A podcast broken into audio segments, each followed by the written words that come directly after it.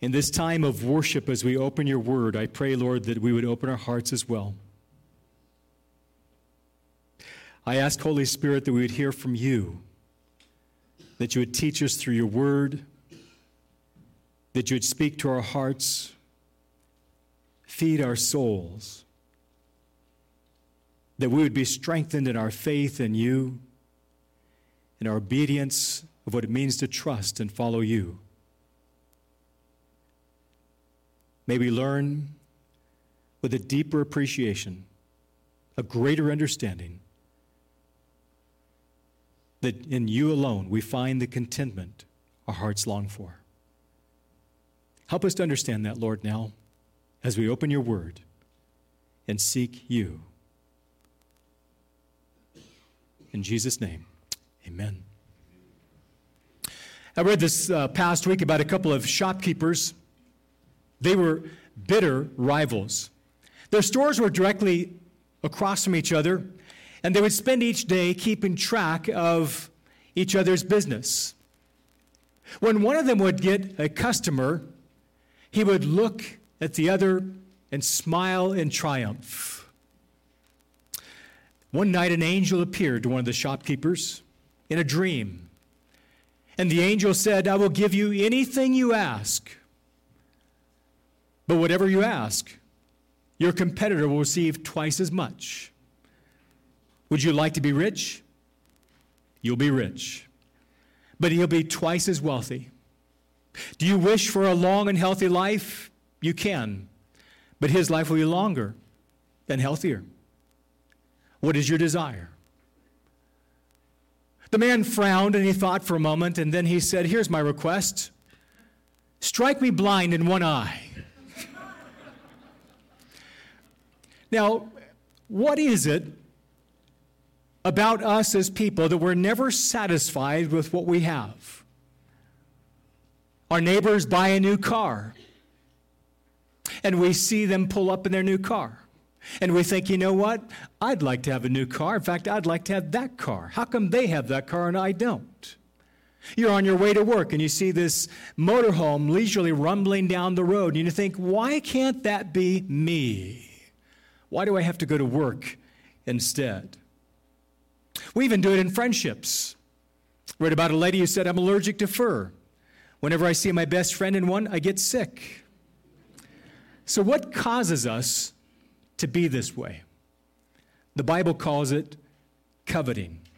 It steals our satisfaction and leaves us with a hollow sense of dissatisfaction. The advertising world has mastered the art of crafting the desire to have more and more.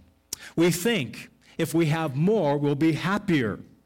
If we have more, it'll make us content. But in reality, the desire for more only makes us more unhappy. Isn't that true? One person, Dennis Robinson, said this in one of the weaknesses of our age is the inability to distinguish between greeds and needs. Well, today I want to wrap up the Ten Commandments with you. The tenth commandment, found in Exodus chapter 20, verse 17, the final commandment that God gives us, is this You shall not covet your neighbor's house. You shall not covet your neighbor's wife, or his male servant, or his female servant, or his ox, or his donkey or anything that belongs to your neighbor. You shall not covet anything that belongs to your neighbor. The word covet is one of those interesting words. And when you put it in the context of Scripture, we have to ask ourselves what does the word covet mean? Let me give you a brief and simple definition. To covet means to have the wrong desire for that which is not rightfully mine. To covet is to have an unholy desire for that which is not mine to have. The Bible warns us that we're not to covet. But the Bible does not say that it's wrong to want things in and of themselves. In fact, in Deuteronomy chapter 18, 8, verse 18, it says that God is the one who gives us the ability to earn wealth.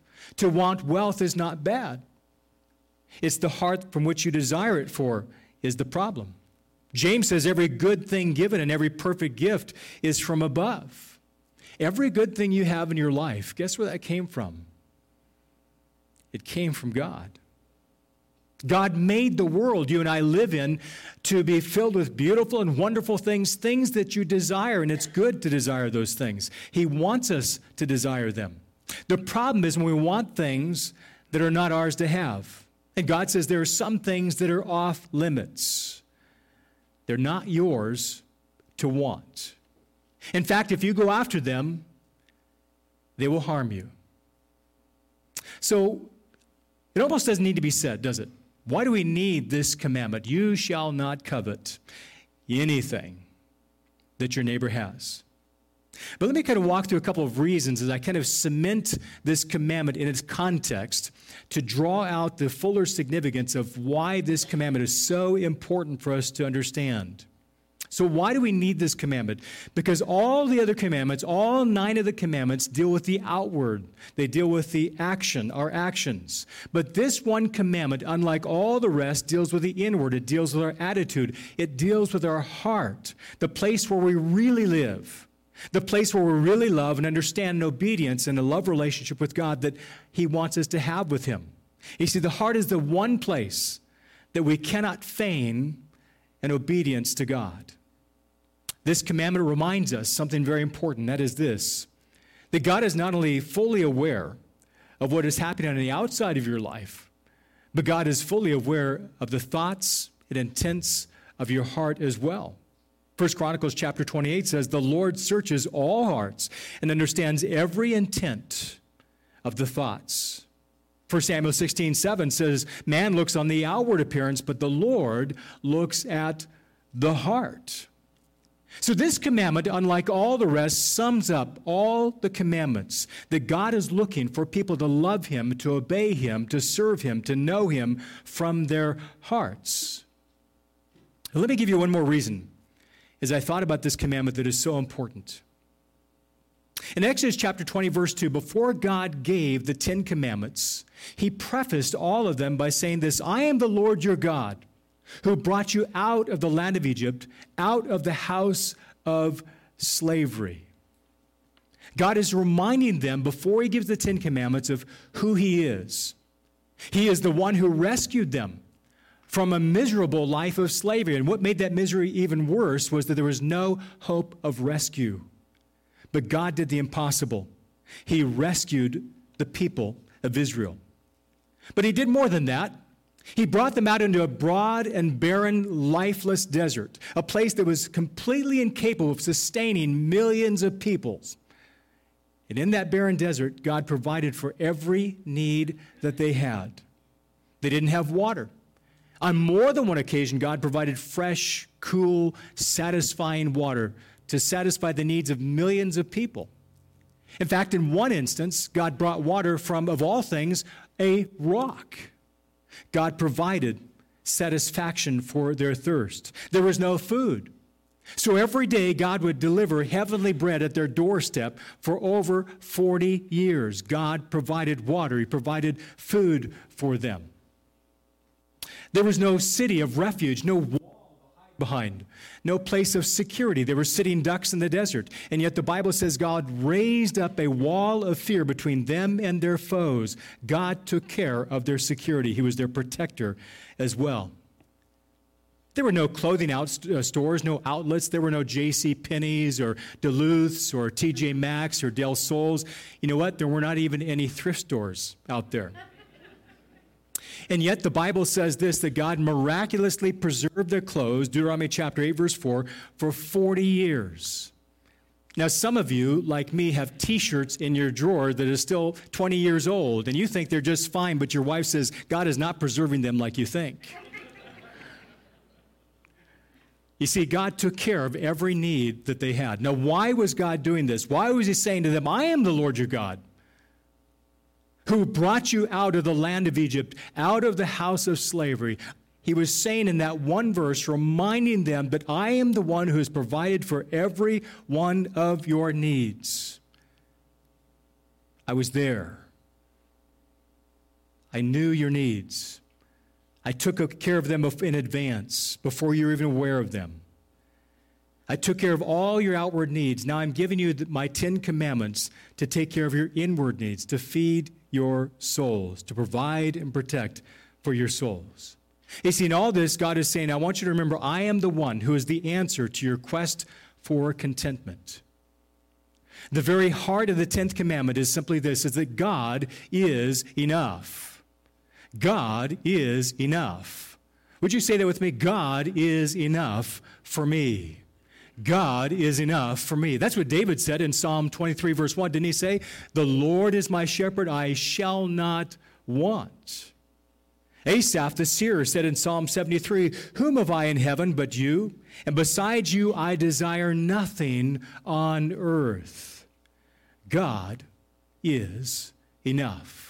That is the one lesson that God wants us to learn again and again as we walk through the pages of Scripture that He is the one who provides for us. And that's the one lesson that He wants us to get from this 10th commandment. So this morning, I want to do a couple of things with you. I want to look at ways that always wanting more, uh, what that does to you. I want to kind of unmask the perils of coveting. And then I want to look at how can we learn to be satisfied. Those two, two simple things. So first of all, what does always wanting more do to us? I want to unmask some perils, if you will, of coveting. There are a number of stories in the Bible, aren't there, of people who coveted that expose the perils of wanting with an unholy desire what is not ours. But the one story that almost immediately came to mind as I began to think through this Ten Commandment was a story of the original Grapes of Wrath version. Now, this is long before John Steinbeck came along and wrote The Grapes of Wrath. This is the first story of the Grapes of Wrath. It's about two men who both desired the same vineyard. Turn with me, if you will, to 1 Kings chapter 21. 1 Kings chapter 21.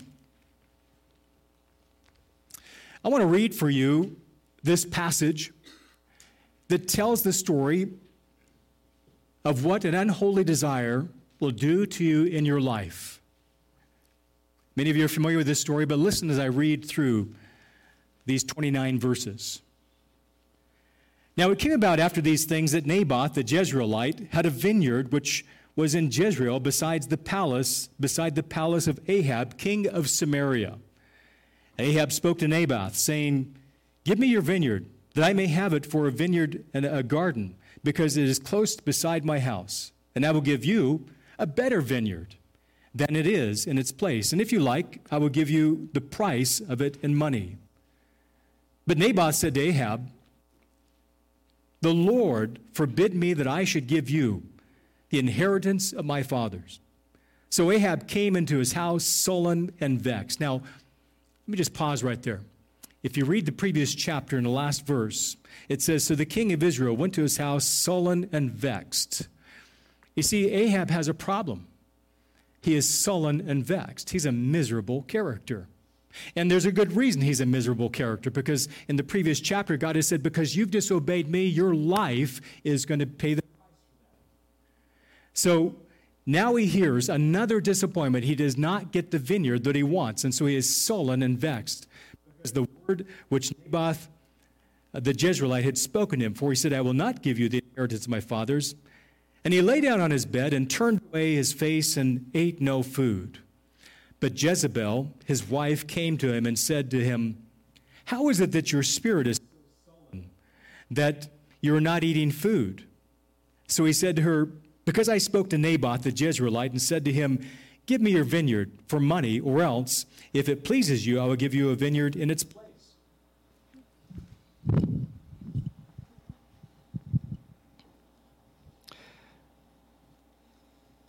Try to find out where I was at here. Where was I at? Anybody know where I was at? Do I hear eight? Okay. Thank you. Jezebel's wife said to him, Do you now reign over Israel? Arise, eat bread, and let your heart be joyful. I will give you the vineyard of Naboth the Jezreelite. So she wrote letters in Ahab's name and sealed them with the seal, his seal, and sent letters to the elders and to the nobles who were living in the, the Naboth in his, with Naboth in his city. Now she wrote in the letters saying, Proclaim a fast and seat Naboth at the head of the people, and seat two worthless men before him, and let them testify against him, saying, You cursed God and the king. Then take him out and stone him to death. So the men of the city, the elders and the nobles who lived in the city, did as Jezebel had sent word to them, just as it was written in the letters which she had sent to them. They proclaimed a fast and seated Naboth at the head of the people. Then two worthless men came in and sat before him. And the worthless men testified against him and even against Naboth before the people, saying, Naboth cursed God and the king. So they took him outside the city and stoned him to death with stones. Now we don't read is in 2 Kings chapter 9 verse 26 is that Ahab not only stoned Naboth, but he also stoned his sons. Then they sent word to Jezebel, saying, Naboth has been stoned and is dead. When Jezebel heard that Naboth had been stoned and was dead, Jezebel said to Ahab, Arise, take possession of the vineyard of Naboth, the Jezreelite, which he refused to give to you for money, for Naboth is not alive, but dead. When Ahab heard that Naboth was dead, Ahab arose to go down to the vineyard of Naboth the Jezreelite to take possession of it. Then the word of the Lord came to Elijah the Tishbite, saying, Arise, go down and meet Ahab, king of Israel, who is in Samaria. Behold, he is in the vineyard of Naboth, where he is gone to take possession of it. You shall speak to him, saying, Thus says the Lord, Have you murdered and also taken possession? And you, you shall speak to him, saying, Thus says the Lord, In the place where the dogs licked up the blood of Naboth, the dogs will lick up your blood, even yours. Ahab said to Elijah, Have you found me, O my enemy? And he answered, I have found you because you have sold yourself to do evil in the sight of the Lord. Behold, I will bring evil upon you, and will utterly sweep you away, and will cut off from, from Ahab every male, both bond and free, in Israel. And I will make your house like the house of Jeroboam, the son of Nebat, like the house of Baasha, the son of Ahijah, because of the provocation which you have provoked me to anger, and because you have made Israel sin. Of Jezebel also the Lord has spoken, saying, The dogs will eat Jezebel in the district of Jezreel. The one belonging to Ahab who dies in the city, the dogs will eat, and the one who dies in the field, the birds of heaven will eat. Surely there is no one like Ahab who had sold himself to do evil in the sight of the Lord because Jezebel, his wife, incited him. He acted very abominably in following idols, according to all the Amorites had done, whom the Lord had cast out before the sons of Israel. It came about when Ahab heard these words that he tore his clothes and put sackcloth on and fasted and lay in sackcloth and went about despondently. Then the Lord the word of the Lord came to Elijah the Tishbite, saying, Do you see how Ahab has humbled himself before me? Because he humbled himself before me, I will not bring this evil, this evil in his days, but I will bring it upon his house in his son's days. Quite a story. It is a story that fits the caricature of covetousness in so many ways. It is a story that I think teaches us the perils of covetousness in at least three ways. One is that when we are smitten by covetousness, it deceives us. Then it defiles us, and then it destroys us. Well, first of all, it deceives us.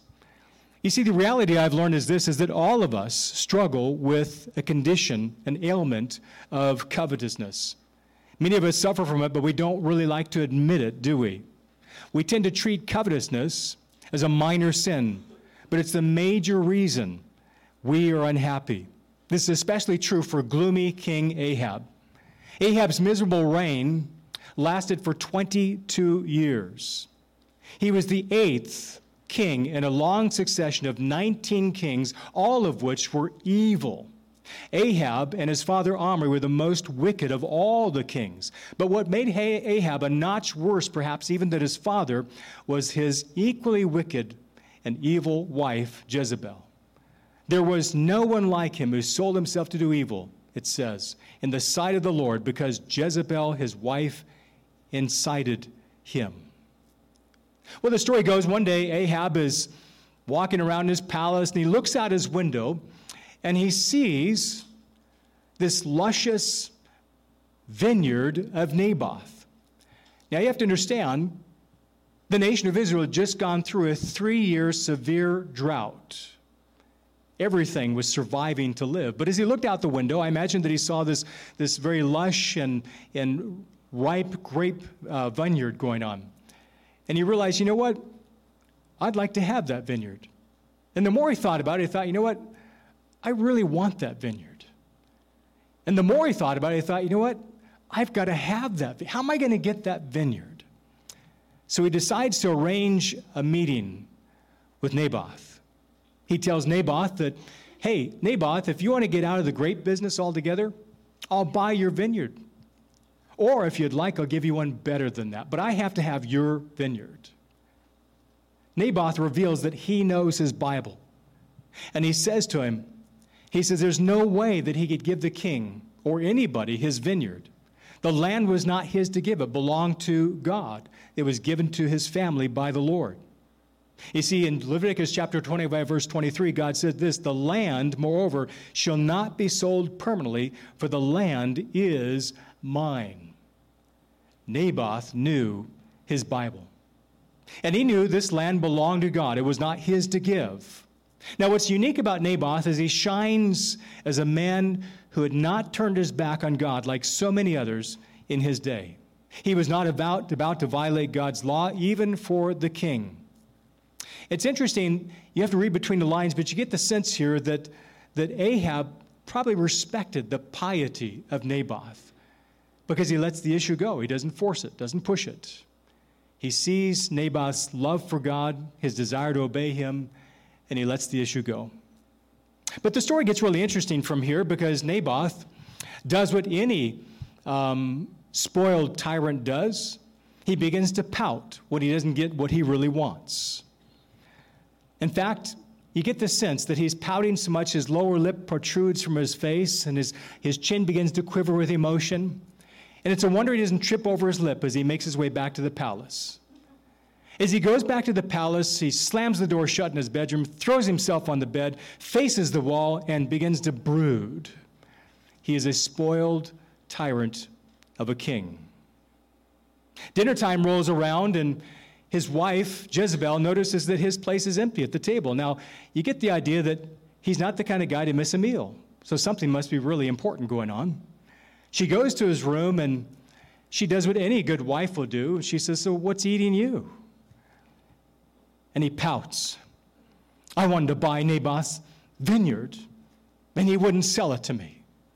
And she could see his lips sticking out and his chin quivering with the emotion. And she's wondering, Aren't you the king of Israel? Don't you own it all? Can't you take possession of it if you want to? You're the king. And she says, Don't you worry about it. Verse 7, she says, Take joy in your heart. The vineyard is as good as yours already. She decides to come up with a plan. And by the way, just so you know, never trust a Jezebel's plan for your life. It never ends well. She comes up with a plan. She decides to send letters to all the elders, the nobles of her land, to proclaim a fast. Now, a fast, not a feast, but a fast. Now, why did she proclaim a fast? Because a fast was something you proclaimed to show humility before God that he might remit or remove his wrath from the land.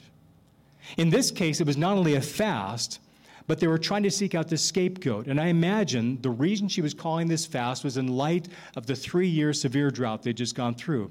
And she wanted to find a scapegoat of why this had happened. Someone had to pay for the calamity. And unfortunate Naboth was that person. So it tells us three times in this passage the two worthless fellows, people that were absolutely worthless in their lives, they decide to lie. And they say, before Naboth, in front of all the people, You're the scapegoat. You're the reason this calamity has happened because you cursed God and you cursed the king. And of course, that was a capital punishment. And they took him out and they stoned him. And Second Kings tells us that they not only stoned him, but they stoned his sons as well. implying that Ahab was hoping there would be no more heirs to lay claim to the land, ensuring that it would always be his. So the vineyard is finally, finally in Ahab's hands. But his joy is only short lived. While he's going to secure the spoils of his ill gotten gain, that pesky prophet Elijah shows up and confronts him. And Elijah gives Ahab a frightening prediction.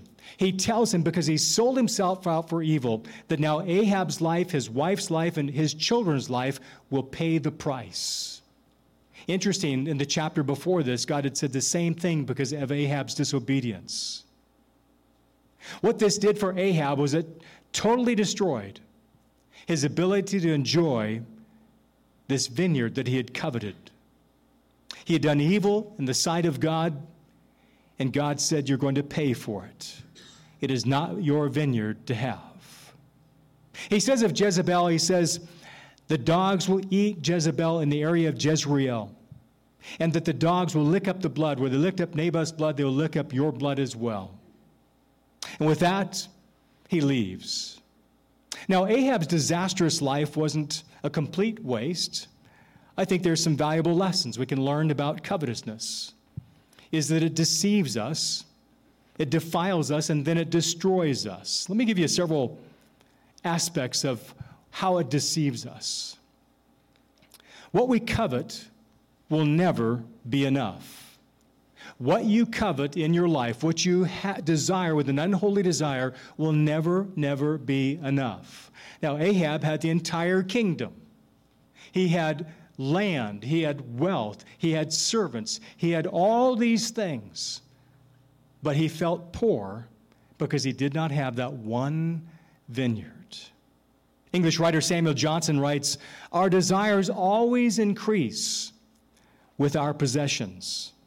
The knowledge that something remains yet unenjoyed impairs our enjoyment of the good things before us. Our desires always increase with our possessions. Johnson's words describe Ahab to a T. Solomon wrote in Ecclesiastes those who love money will never have enough. And the implication behind money is anything that you love that you think will satisfy, you'll never have enough.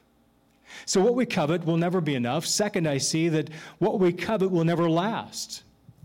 It will never bring the lasting satisfaction we long for. By murdering Naboth and his sons, Ahab hoped to gain permanent ownership of the vineyard. But Naboth had reminded Ahab the land was not his to give, it belonged to God. And the reality is this is that you don't own anything in this life. Did you know that? The Bible says in 1 Timothy chapter 6 verse 7 you came into the world without nothing and you will leave the world without nothing. You own nothing. You are a steward for a short period of time that, of all that God has given you. The clothes on your back, the wealth that you have, the home that you have is all on loan to you for a short period of time and someone else will get it after you. What we covet, what we think will bring ultimate and lasting satisfaction never will because it'll never last.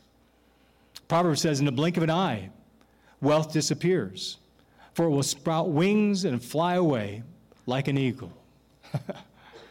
There's a third aspect to being deceived, and that is what we covet will never ultimately satisfy. It will never ultimately satisfy. Covetousness will always lead us to obtain, believe that if we could obtain what we're looking for, we'll find that sense of satisfaction. Isn't that true? How many times have you thought, you know, if I could just have that, that new truck, if I could have that new truck, man, the world would be, whew, it'd be great. I'm not just picking on guys here. I know gals like trucks too. And gals, you think, you know, if I could just have that, that new piece of jewelry, oh, I'd be so satisfied. That other piece, now some of you go, that's, that's not for me. Jewelry's not for me. Okay, what is it for you? You see, sometimes we believe if I just have whatever it is that I don't have, it will bring the ultimate satisfaction. And the reality is, when you finally get it, guess what you find? Is that it doesn't ultimately satisfy. How meaningless to think that wealth brings true happiness, wrote Solomon in Ecclesiastes chapter 5. You see, the reason you'll never find satisfaction in that new truck or that new ring or whatever it is you're looking for is because you were made for more than this world. And therefore, your soul will never be satisfied with all the wealth of the entire world. Jesus said it best. He said, For what does it profit a man to gain the whole world and to forfeit his soul? God knows that you are made for eternity. You are made for a world bigger and better and eternal. This world will never satisfy you. And part of the deception of covetousness is you think if I could just have, if I could just have, as you look around the world, and the reality is it never satisfies. You've learned that lesson time and time again, but the real definition of learning, by the way, is that I change. You've experienced disappointment, what you have, by getting what you have and find it isn't really bringing satisfaction, but have you learned that getting everything you want does not bring the satisfaction your soul longs for? This world can never satisfy your soul, even if you had the whole world. What we covet will never ultimately satisfy. It deceives us. Second, it defiles us. Listen to what Jesus said in Matthew or Mark chapter 7 verse 21. For from within out of the heart of men proceed evil thoughts, fornications, thefts, murders, adulteries, deeds of coveting and wickedness, as well as deceit, sensuality, envy, slander, pride, and foolishness. All these evil things proceed from within and defile the man. Jesus' words are like an x ray of God in the human heart. And Jesus points out it's not the things on the outside that destroy us, it's the things on the inside that defile us, that mess us up. The late pastor Adrian Rogers said it well. He said, a man is not an adulterer because he commits adultery. He commits adultery because he is an adulterer. A man is not a thief because he steals. He steals because he is a thief. A man is not a liar because he tells lies. He lies because he is a liar. These things come from within, come from without him. That's what Jesus is saying. That the real problem in our life is not the temptation, not the allurement of the world. The real problem is our own heart. It is mastered and controlled and deceived by sin. The Apostle Paul made this great discovery. Now, I want you just to imagine for a moment the Apostle Paul as a young Pharisee, proud. And one day he was taking a religious inventory, a moral inventory of his life, and he pulled out his handy Ten Commandments from his back pocket, and he began to check off all the religious boxes. And he came to the first commandment You shall have no other gods before me. And he thought, hmm, yep, I've kept that one, so he checked it off. You shall make no idol for yourself. Got that one too, no problem. He checked it off. And he walked through each one of the commandments. He was not a murderer, he was not an adulterer, he was not a thief. He always told the truth. And then he came to the 10th commandment You shall not covet and it wrecked his life. Just about the time he was about to cross the, the finish line of moral perfection, the bottom dropped out from his world. Listen to what he says in Romans chapter 7. What shall I say then, or we say then, is the law sin? May it never be. On the contrary, I would not have come to know sin except through the law. For I would not have known about coveting if the law had not said, You shall not covet. Now, what is the one commandment that he realized that he had broken, in which he had broken all of them? You shall not covet. He had been a perfect Pharisee. He had outwardly kept all the law, but in inside he realized that he had failed to keep the Ten Commandments because he had broken all of them in his heart. And the reality is, there's a little Pharisee in all of us, isn't there? All of us think that we're perfect. All of us think that we're good. All of us think that we've arrived when we morally or outright look good. But we know in our hearts that we've coveted. We know in our hearts that we've lied. We know in our hearts that we've stolen. We know in our hearts that we've committed adultery. We know in our hearts that we've stolen things.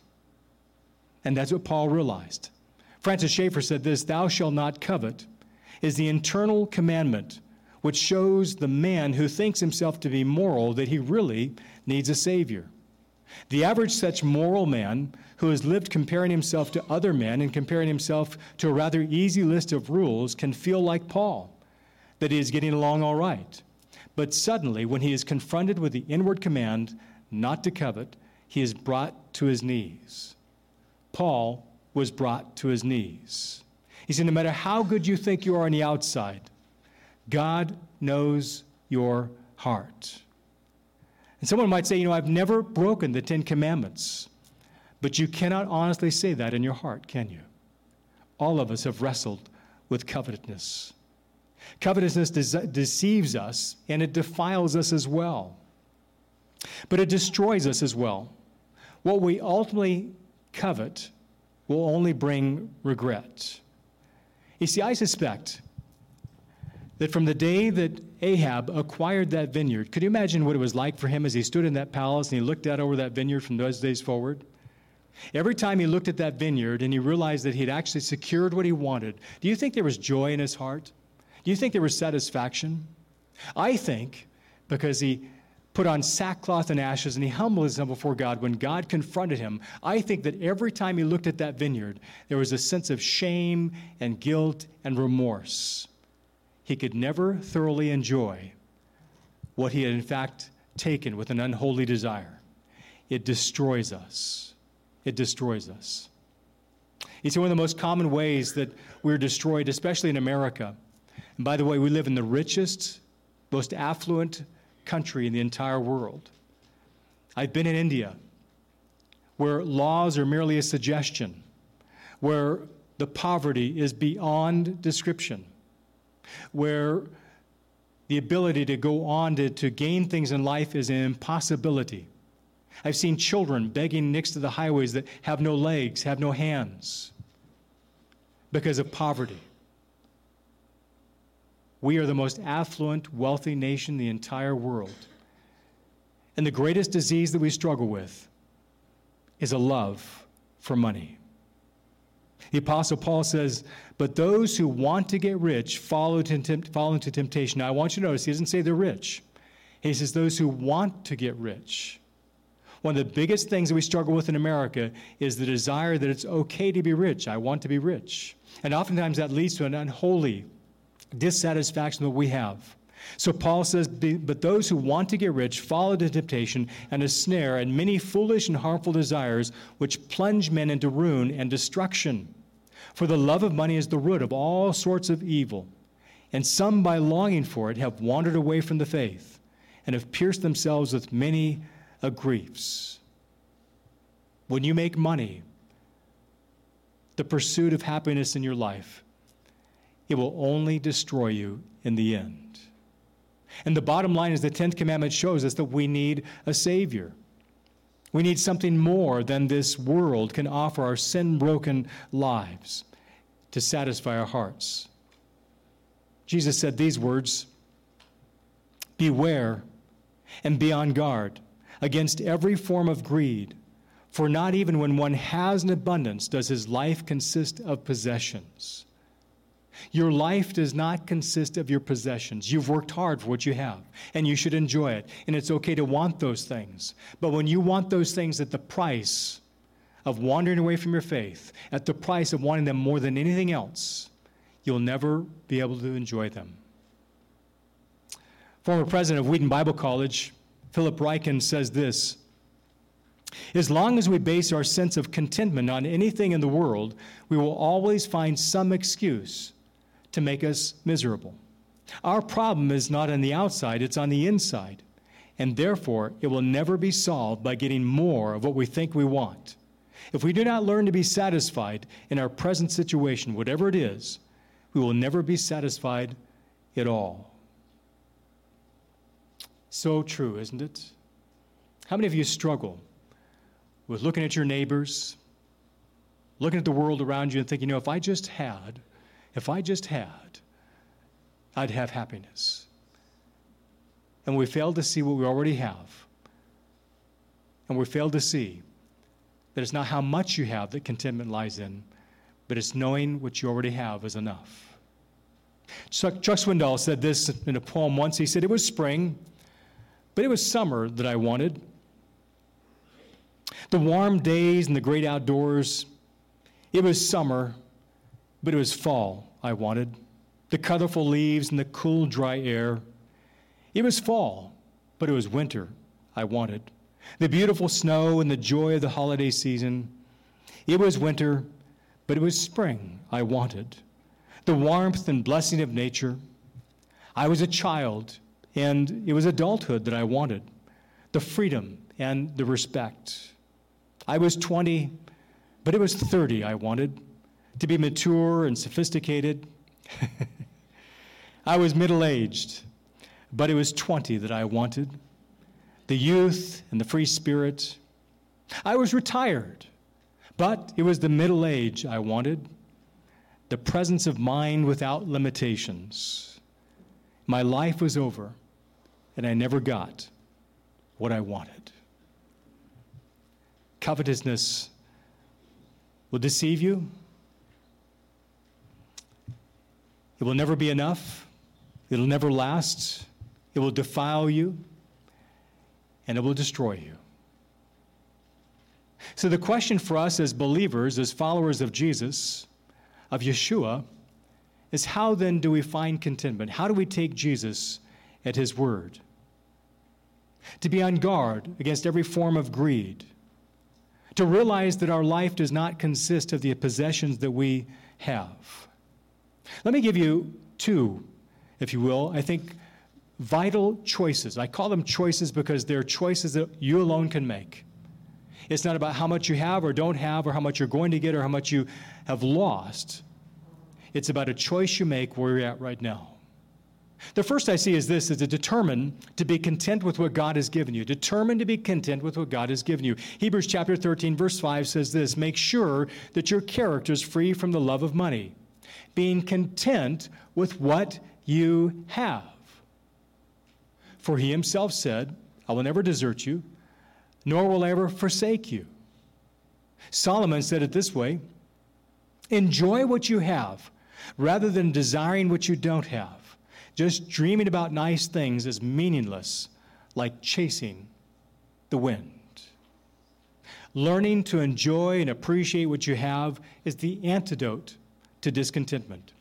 Because you see, at its core, covetousness is trying to find contentment in the wrong things. A number of years ago, I made an emergency flight to Seattle. I went there to be with a family that was hurting deeply. The mother was in the hospital at a very young age, struggling to live from a very rare form of cancer. She'd been in that hospital bed for weeks, even months, separated from her family, separated from a life that she had known. And she struggled. As I spent time with the family over there, praying, encouraging, letting them know that as a representative of our church family that we were there with her. We were loving them. We cared about them. We were praying for them. It dawned on me as I was taking in all of this that here's a mom who was raising two young children, struck with a disease that she did not expect, separated from her family, separated from everything that she had known that brought her joy and satisfaction, delight that she had longed for and wondering whether she'd ever go home.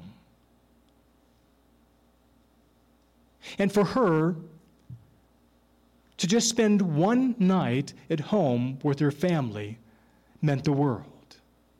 Nothing special, nothing spectacular, just to be home with her family meant the world to her. She later was able to go home.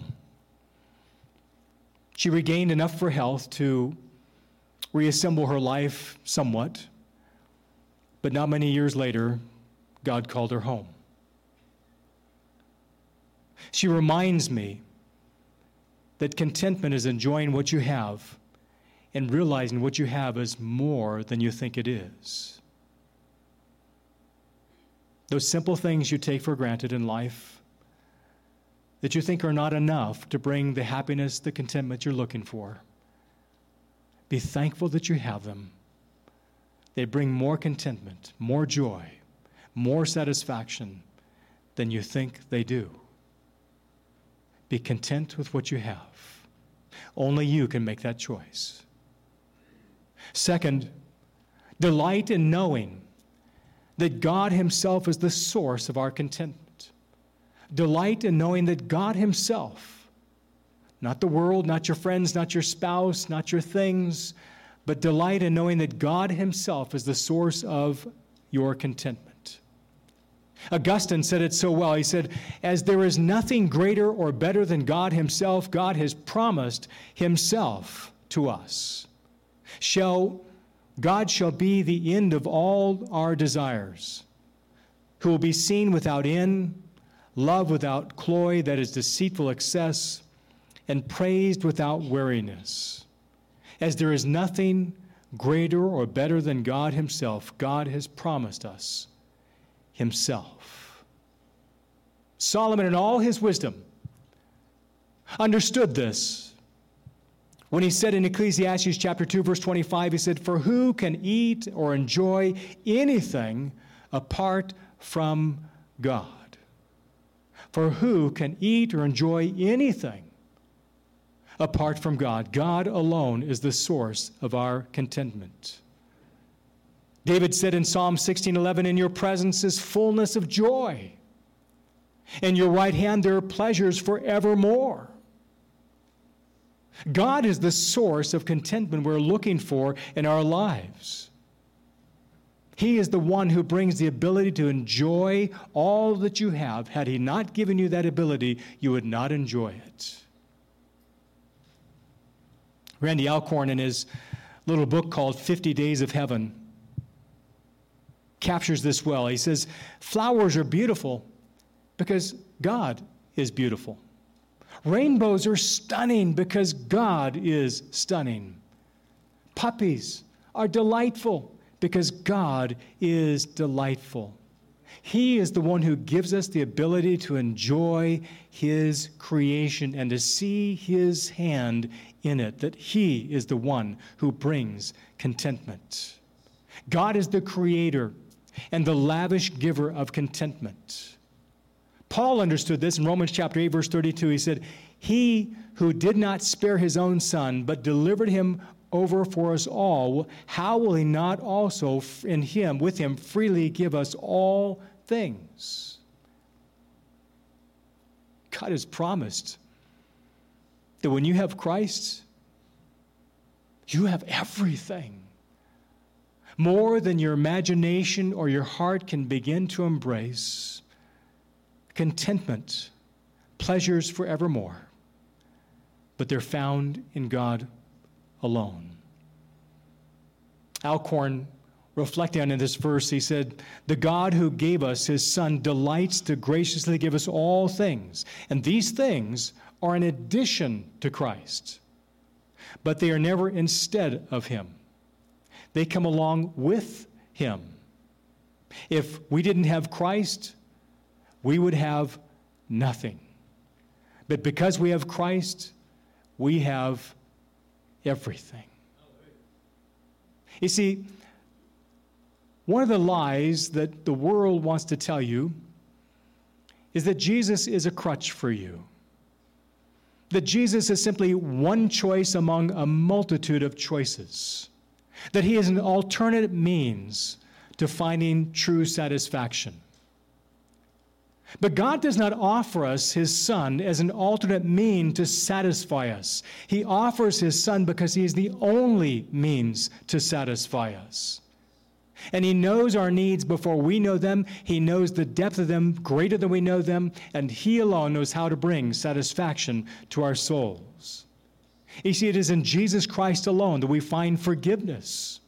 And in that forgiveness, we find the freedom of guilt and the shame, the remorse in our lives that we struggle with because of the sins in our life. It is in Christ alone that we find eternal peace and joy and acceptance and security and belonging and purpose. It is in Christ alone that we find the satisfaction our souls long for. It's in Christ alone that we find that He is the Good Shepherd of Psalm 23 and John chapter 10.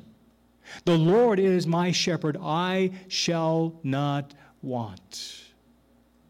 And when we learn that secret and we make that choice to trust Him, we realize that Jesus is not simply an alternate, alternative to joy, He is the only answer to the joy that we long for in our lives.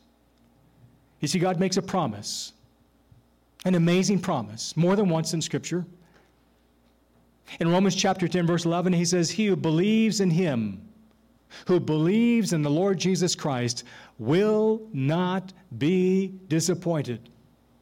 You see, I think for many Christians, there's that lurking doubt in their minds Am I missing out on something in life? Am I not going to be satisfied in life if I follow Jesus? What if I find Jesus and he's not enough? And yet, the, prom- the promise that God gives every one of us is that whoever believes in him will not be disappointed. Peter picks up on the same thing. Do you know why these two authors said this? Because I think Paul wrestled out in his own heart and his mind is Jesus really enough? Peter wrestled with it. And Peter quotes Behold, I lay a stone in Zion, a choice stone a precious cornerstone, and he who believes in him will not be disappointed. Jesus alone is the one who brings satisfaction, the contentment in our lives. So we're faced with two choices. We can determine to be content with what God has given us now. It may not be everything you want.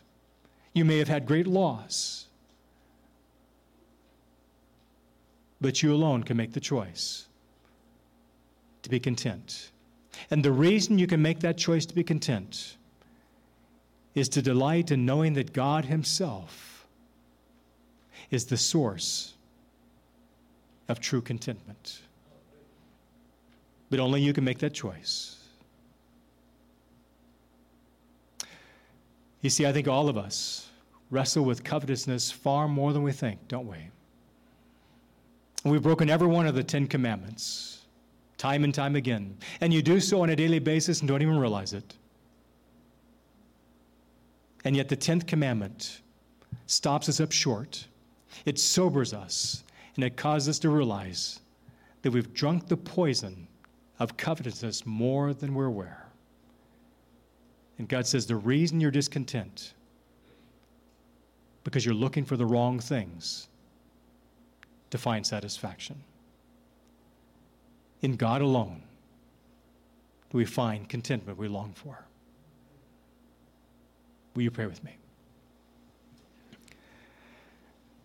This morning, as you've heard these words, as you've heard God speak through His word to you,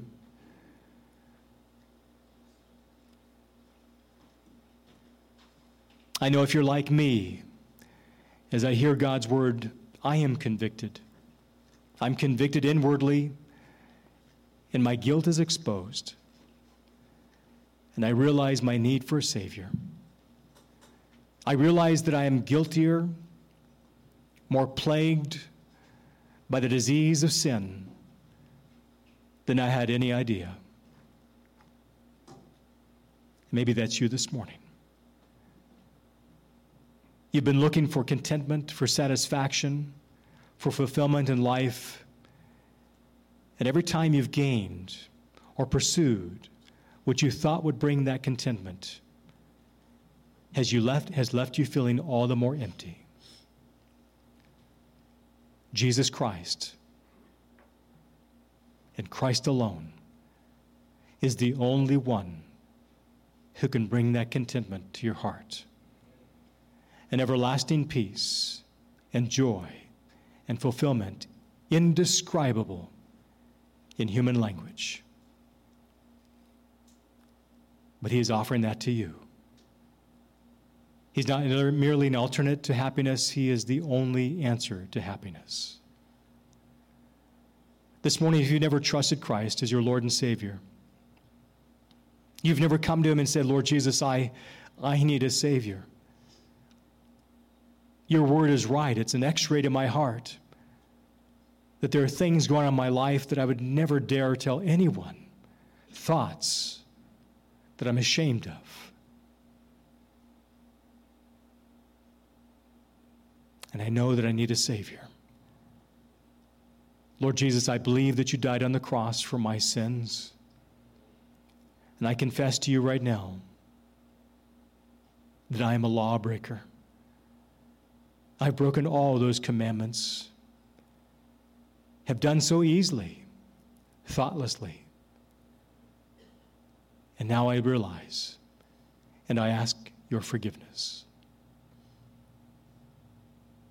Lord, you alone are the only one who can bring contentment to my heart. God alone is enough. I realize that now, Lord, and I turn my life over to you. And I ask, Lord, that you would show me what it means to walk in relationship with you, learning day by day what it means to know that you are the source of my true contentment.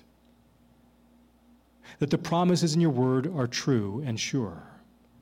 And my God will supply all your needs according to his glorious riches in Christ Jesus.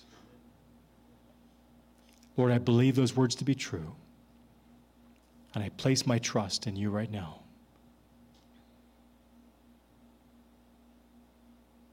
If you've prayed that prayer, I want to welcome you into a relationship with a living, eternal God who alone can satisfy your heart. But I want to shift my attention. And I want us to pray as a church family. And only you can do this from your heart with God. It's not the words I share, it's the heart you share them with. But would you come with me before God's throne of grace and cry out to God and ask Him, Our Heavenly Father, you are more than enough. Forgive me for not realizing that. Forgive me for forgetting that.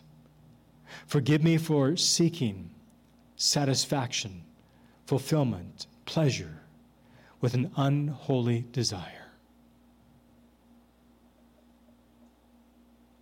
I turn to you. I not only ask for your forgiveness, but I invite you, Lord, to have a deeper grip in my mind, in my heart, to remind me on a daily basis that you alone are the satisfier of my soul. Thank you, Jesus. And all of God's people said, Amen.